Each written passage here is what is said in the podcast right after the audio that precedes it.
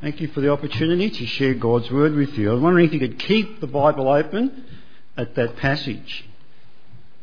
When I was asked to speak, I, I was reminded that today is the missionary offering day, special day for us. You know, we think about missions and we collect a little bit extra to give to missions. So this text came to mind. Uh, I was asked if I could maybe have a message relating to our Mission Sunday.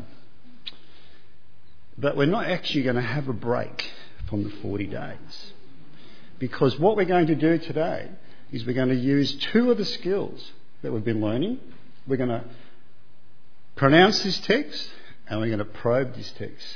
I know our group is up to paraphrasing, so at the end of this morning's message, I hope you'll be able to paraphrase this passage yourselves. That's if you're up to that bit. If not, maybe next week. So, I know it's said on the thing that it's how shall they hear, but that's King James, and that's what I'm used to, and I, that's what I told uh, the mission, uh, the uh, the team that were putting the thing together. But in our scriptures here in the NIV, it's how can they hear? How can they hear? I'd like to look at this text and ask you three questions this morning, personal questions that need an answer, a personal answer. And here they are. The first question Have you called? The second one How can they hear? And the third one Do you have beautiful feet? All right? Three questions. We're going to look at this, and I need you to answer the, to answer these three questions at the end of the message today. So, what is mission? That's an interesting question, right? You know, uh, Rick Warren says, bombard the text with questions. Mission. What is mission? Well, another thing Rick Warren says we need to do, which I've been telling you here for yonks, is look up the word in the dictionary. I was told that by an old old brother at uh, my first assembly that I attended. Look it up, and it says task, responsibility, objective. And you can apply that to an organisation, a business, anything. But the Bible applies it to us personally. That's what the little brackets are there for. So you look at it from a personal perspective, a task, a responsibility, objective. And the Bible talks a lot about mission, but really it should be Christian mission because you can have all sorts of missions, can't you? All sorts of missions. So what we're talking about this morning is Christian mission. mission. Okay, the first bit is the objective. In 1 Timothy chapter 2, verse 4, it says, God wants all men, all, thank you, all men to be saved. And there's lots of verses like that in, in the New Testament. But that's the objective of God, isn't it? He sent His Son with an objective to save people from their sins. So the next one, the task at the end of the book of Mark, the Gospel of Mark, the Lord says that the gospel must be preached first to all nations before the end comes. Before he comes back, he says the gospel must be preached to all nations before he comes back. And I'm looking forward for the Lord to come back. I need him to come back soon. I'm tired of living in this world. But before he can come back, it says there, the, the Lord says the gospel must be preached first. And at the end, right at the very end of Mark, chapter 16, it says, Go into all the world and preach the good news to all creation. Jesus Christ himself said this. Go into all the world and preach the good news. And then the responsibility.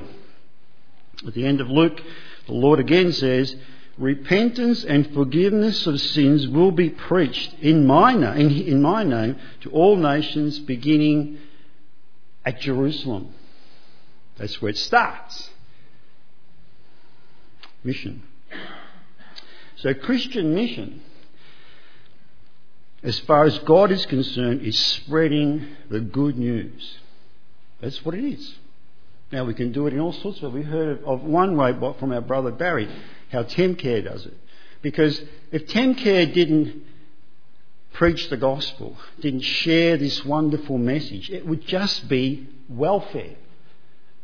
The government does that. But it's not mission, it's not Christian mission. So, what is the good news that we're talking about here? What is the good news that God wants to be preached. Here is the good news. A long time ago in Bethlehem, there were shepherds in the fields, and they weren't washing their socks by night, they were watching their flocks by night.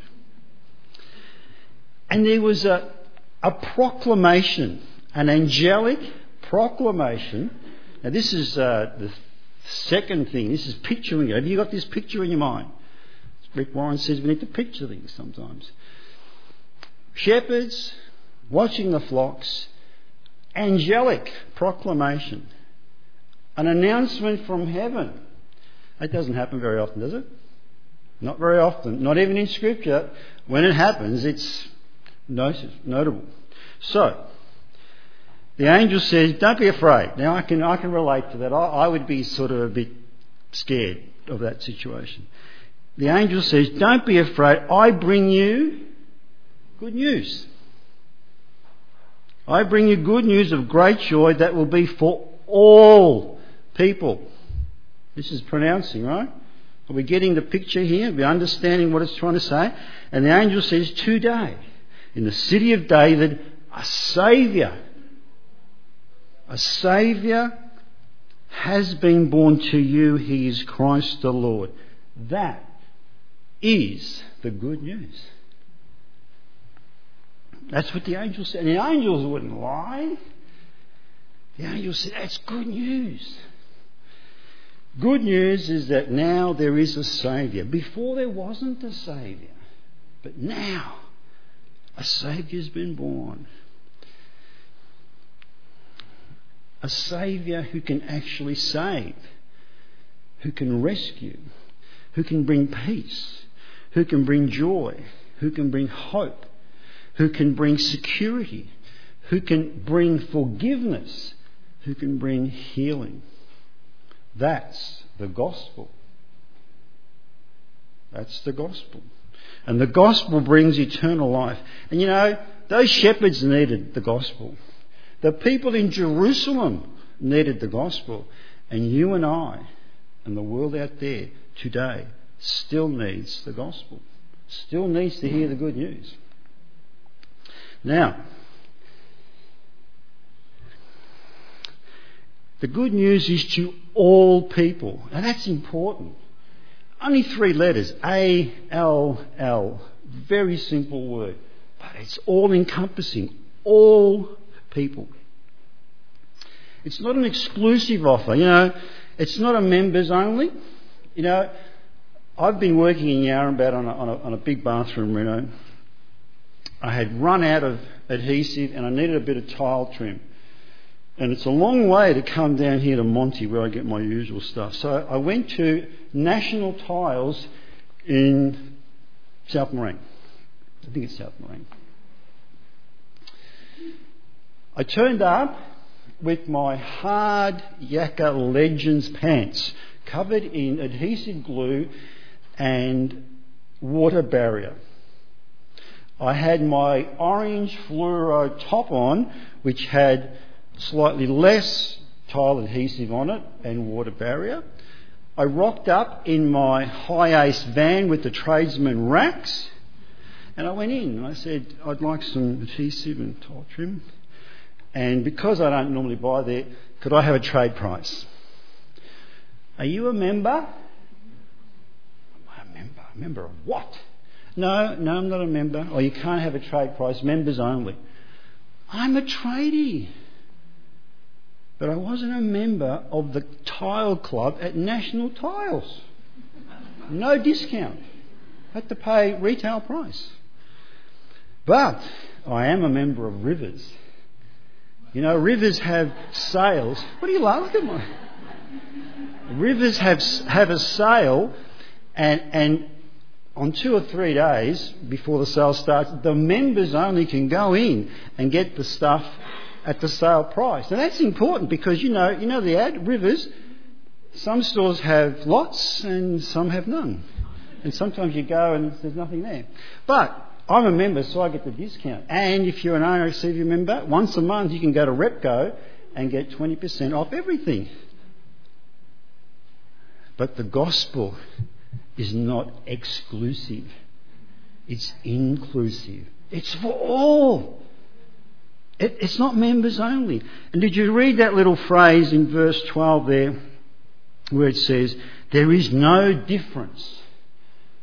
No difference between Jew and Gentile. There's no national or racial barriers.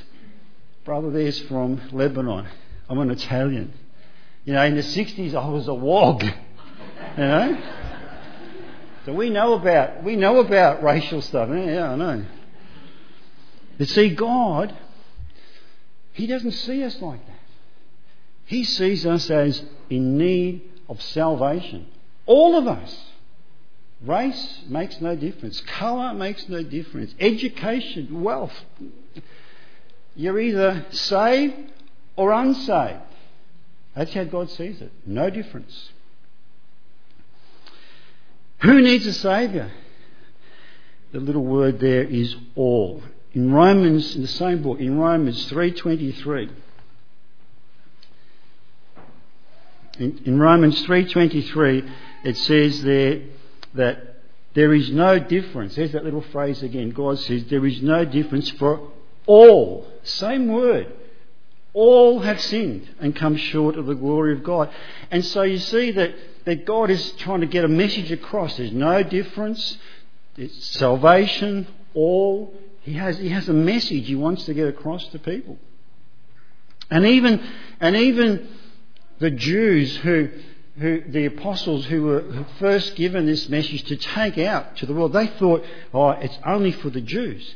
And, and the Apostle Peter in Acts chapter 10, he, he, he eventually, it, it dawned on him. God had revealed things to him. And he says, Then Peter began to speak. I now realize how true it is that God does not show favoritism, but accepts men from every nation, every nation who fear him and do well.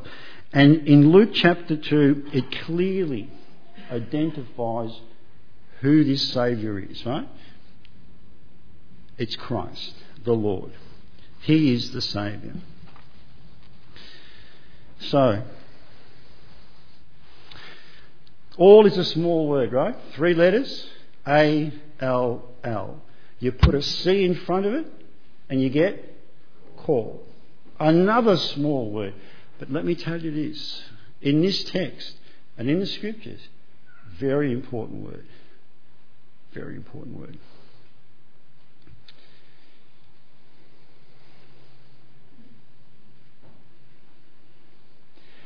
Now, we read together, did we not, that anyone, actually, I think I missed a bit. Hang on, my wife's going to tell me off for doing this, but anyway, everyone who calls on what? His name, the name of Jesus, is saved. That's what we've read. Anyone who trusts in Him is saved. And then everyone who calls on his name will be saved. That's what we read in the text. What does that mean? It means that it doesn't matter who you are, how you've lived. People think that salvation is for really bad people. People who have done nasty things. They need to be saved. But it doesn't say that, does it? It doesn't say it on the screen. Keep pointing at it because that's where I can see it. It doesn't say that. It doesn't say it in the text, which means God doesn't say that. He says anyone and everyone needs to call.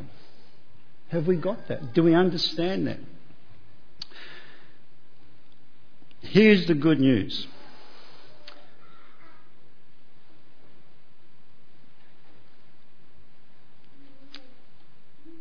The question, the first question that we had in, in the, at the start is, have you called? So the question I want to ask you tonight, this morning here, everyone in this room, have you called on the name of Jesus Christ? In other words, are you saved? Are you saved? Important question. Are you saved? Have you been forgiven? Has God forgiven you personally? Are you accepted by God? Because God does not accept everybody. He doesn't. These are important questions. If the answer is no, there are consequences. And if the answer is yes to those questions, then there are responsibilities that we have, which we're going to look at in a moment. You see, if the answer is no, then it's not enough just to sit here this morning and, and sit under the preaching of God's word. It's a good place to be. Let, don't, don't get me wrong. I, I would prefer you to be here and hear what God says. But it's not enough to be saved. It's not enough, like, like our, our brother Brent, to go to a theological college and, and, and study God's Word. That is not enough to get you saved. It's a good thing to do. I commend that. I mean, people that know me well know that I, I encourage people to study the Word of God, but it's not enough to get you saved. It's not enough to attend church or do charitable works. That won't get you saved. Pats on the back, yes. You may get a plaque. It won't get you saved. It's not enough to live a good moral life. You must call on the name of Jesus Christ personally and confess and commit your life to Him. You have to say, Help me, Lord Jesus. Save me from my sin. That's what it says. That's what God says He needs you to do, needs me to do. Have we done it? Have you done it? You know whether you've called on the name of the Lord or not. You see, intellectual belief is not enough. It's not enough to know about the Lord Jesus. It's not enough to know about God. Not enough. Israel, we read that in this text. I love this text. It's, it's only short, but there's a lot of stuff in it. Israel knew about God, but not all of Israel was saved. Did you read? Did remember reading that? That's what it said. And it's a fact. So to, to know about God, to participate in the offerings and all the stuff that, the, to have the temple there is not enough. Was not enough. They needed, and we need, and you need, we need to commit our lives personally to Jesus Christ as Saviour and Lord. That's what we also read in Romans 10 and 9. So if you haven't called on the name of the Lord Jesus, I want you to think about what has just been said. I want you to switch off anything else I'm going to say from now on because it's not important to you. It's not important to you. So if you haven't been saved, if you haven't been forgiven, if you haven't been accepted, if you haven't called on the name of the Lord, the answer to the question was no. You haven't done that. You need to do that. Just switch off now. I want you to just think about that.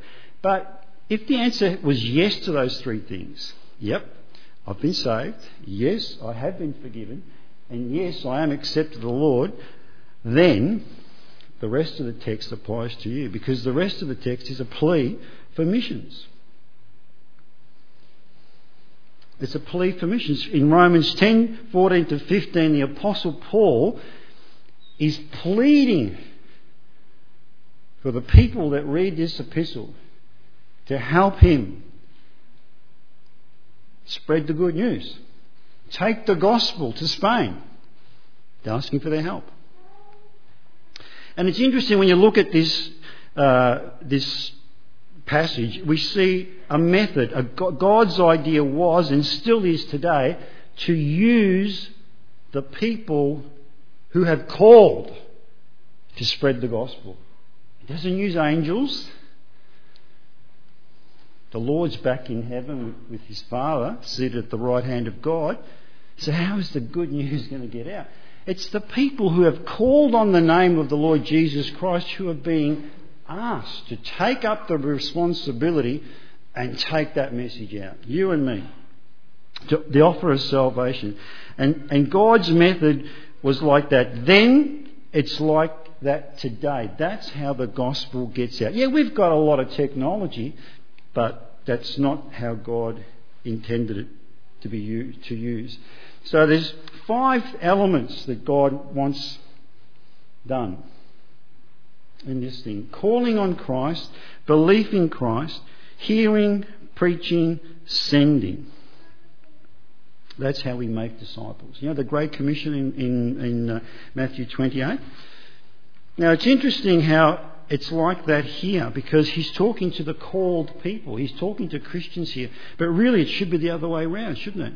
We should what? Be sending people out, preaching the gospel so people can hear it and believe it and then call. That's how it should be. But here, what Paul is doing, he's pleading for help with mission. That's why he's got it like this. So we've, got, we've, we've, uh, we've covered uh, calling on Christ. What about belief in Christ? Believing. Now, I said to you before that believing is not enough, and it's not. Because when you look at the text, it says there, believing in Christ, not on.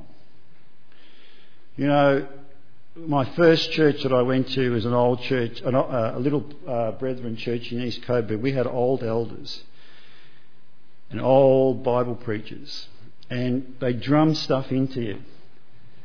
I'm glad they did, because one of the things they taught me was to carefully read the Word of God. And they're only little words, on and in, very little words. And they make a, heap of difference on how they're used. You see, believing on Jesus Christ is different.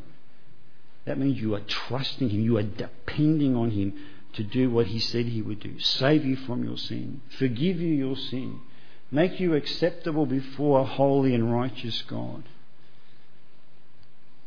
Believing that Jesus Christ can do that, it's just knowledge. Important. People need to know what Jesus Christ did, can do, and will do. That's knowledge. That's important. But it doesn't save, does it? And how can people, how can people know about Jesus Christ if someone doesn't tell them? So the facts, the truth, needs to be proclaimed. The hearing. One must hear the gospel before someone can either accept it or reject it. And we read that too, didn't we? We read in this passage that not all of Israel believed. That's what's going to happen. If we preach the gospel, if we tell people about Jesus Christ, if we offer them the salvation, some will accept, some will reject. The Lord warned us that would happen. So let's not be surprised. But it doesn't take away the responsibility that we've been given to go out and take that good news, to take out that offer of salvation to people. So hearing is very important. And then we've got a little passage in Luke chapter 10, verse 6. The Lord says, he who listens to you listens to me. So the Lord is saying to the 70 that He sent out, the message that you take out if they're listening to you, it's like they're listening to me. That's what I'm doing here this morning. They're not my, these are not my words. These are the words of Christ. You know, God commissioned him to proclaim the good news. You can read about that in Isaiah 61. I was going to read it, I haven't got time. But the Lord said that he came to proclaim the good news, not just to die on the cross, but to take this wonderful message of salvation to the people, to the nations. And then he says in that little passage in Luke, he says, and who rejects you, so if you reject the message, you reject Christ. And he goes on a bit further, he says, and if they reject that, they reject the one who sent me. That's how important this message is. That's how important the gospel is. You reject the gospel, you're, you're shaking your fist at God. You're saying, No, thank you. I don't want your salvation. It will happen. The next one is preaching the gospel. And that means proclaiming, heralding the good news, telling it forth. Sometimes you do it in an official capacity from a platform like this. Other times it can be done in a home with a mate, you know, with a little kid comes and, and spends the weekend with you. You can, you can preach the gospel that way. You can share the gospel with a friend at work or at uni or at school or your neighbour or maybe someone in your family. You know, speaking is still, even in 2015, is still the most effective communication we have. It really is. Spoken word.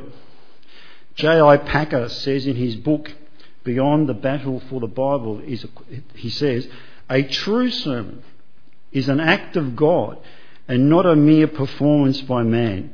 In real preaching, the speaker is the servant of the word, and God speaks and works by his word through his servant's lips. He goes on to say the sermon is God's ordained means of speaking and working. And it's true. That's how he started it off. He, he, he, got some very ordinary men, uneducated men, gave them a message and sent them out. And we've been doing it ever since. God hasn't adjusted that because it's still the most effective method that he wants, that he wants used. So we get to the next one the sending of Christ's messengers. This is where it really hits the road.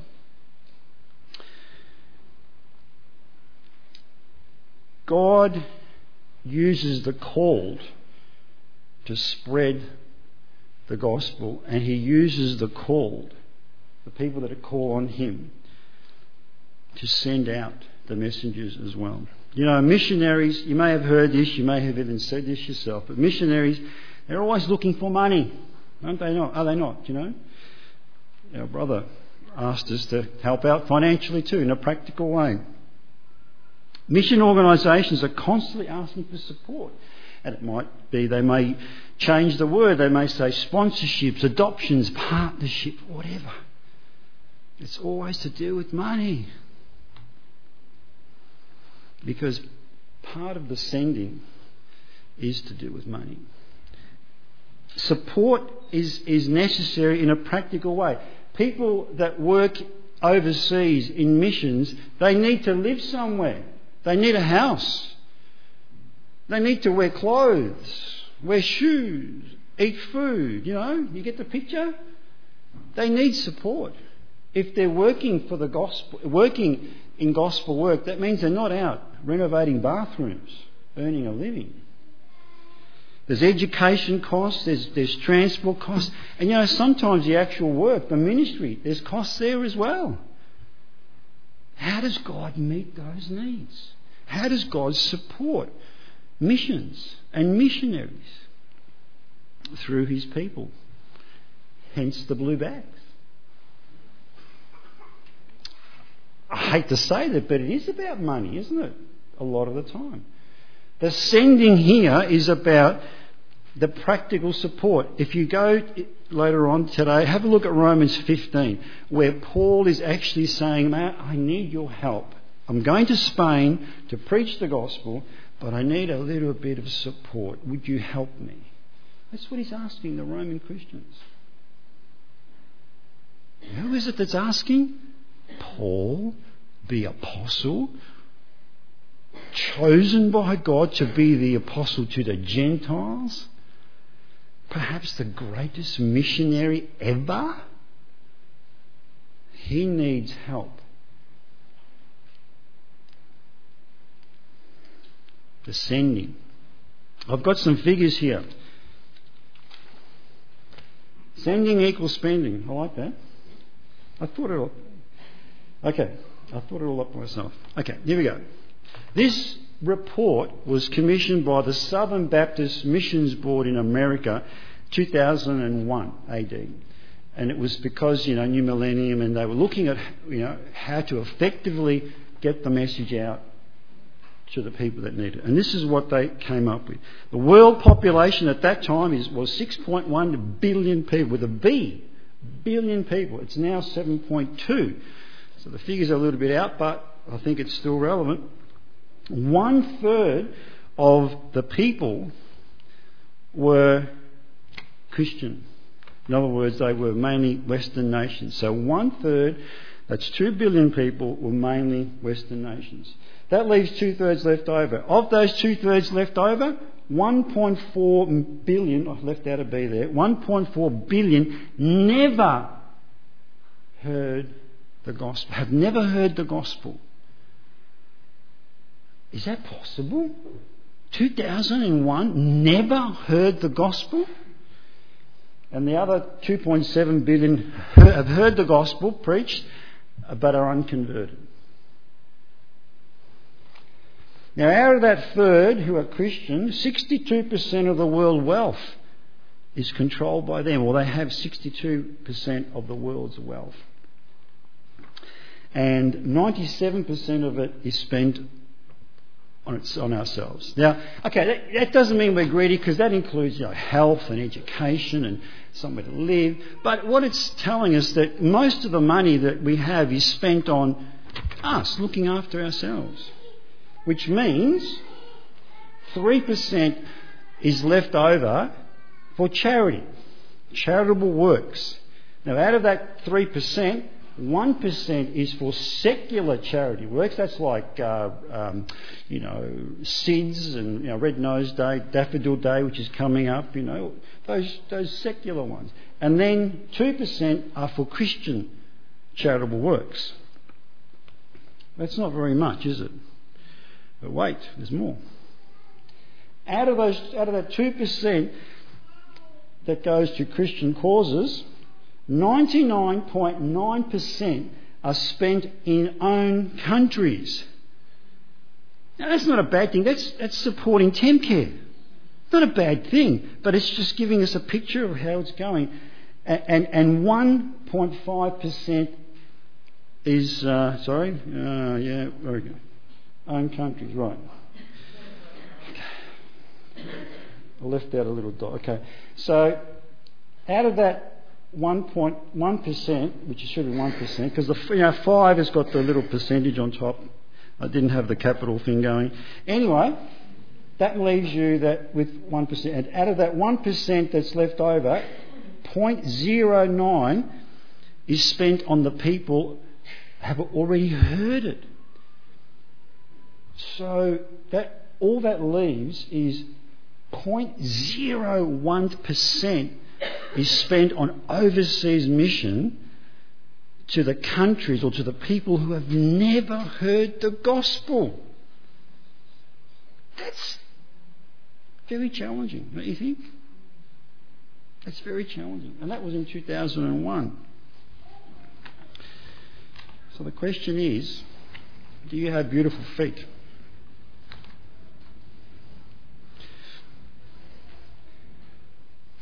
Person who has beautiful feet is a bringer. That's a real word, you know, I looked it up. A bringer of good news. Missionaries are very special people. I know, I know a few. They are. They're very special people. God calls them. He, he gives them gifts that I don't have. They can do amazing things with very little resources. They, suffer a lot sometimes for, for the gospel. I'm not a missionary, but I have called on the name of the Lord. And I have a responsibility. I can preach sometimes, so I can do that. You can preach too. Maybe not from your platform, but you can spread the gospel to people that you know. You can take, you know, take the gospel to the workplace, to your neighbourhood, to the club that you might be a member of, whatever. And you can send. We can all send. We can all give financially, practically, to help people that, are, that have gone, that God has called into the work. How shall they hear? How shall they hear? That's the question here. That's the question that, that I leave you with this morning. They need to hear in order that they might believe, so they can call on the name of the Lord and be saved.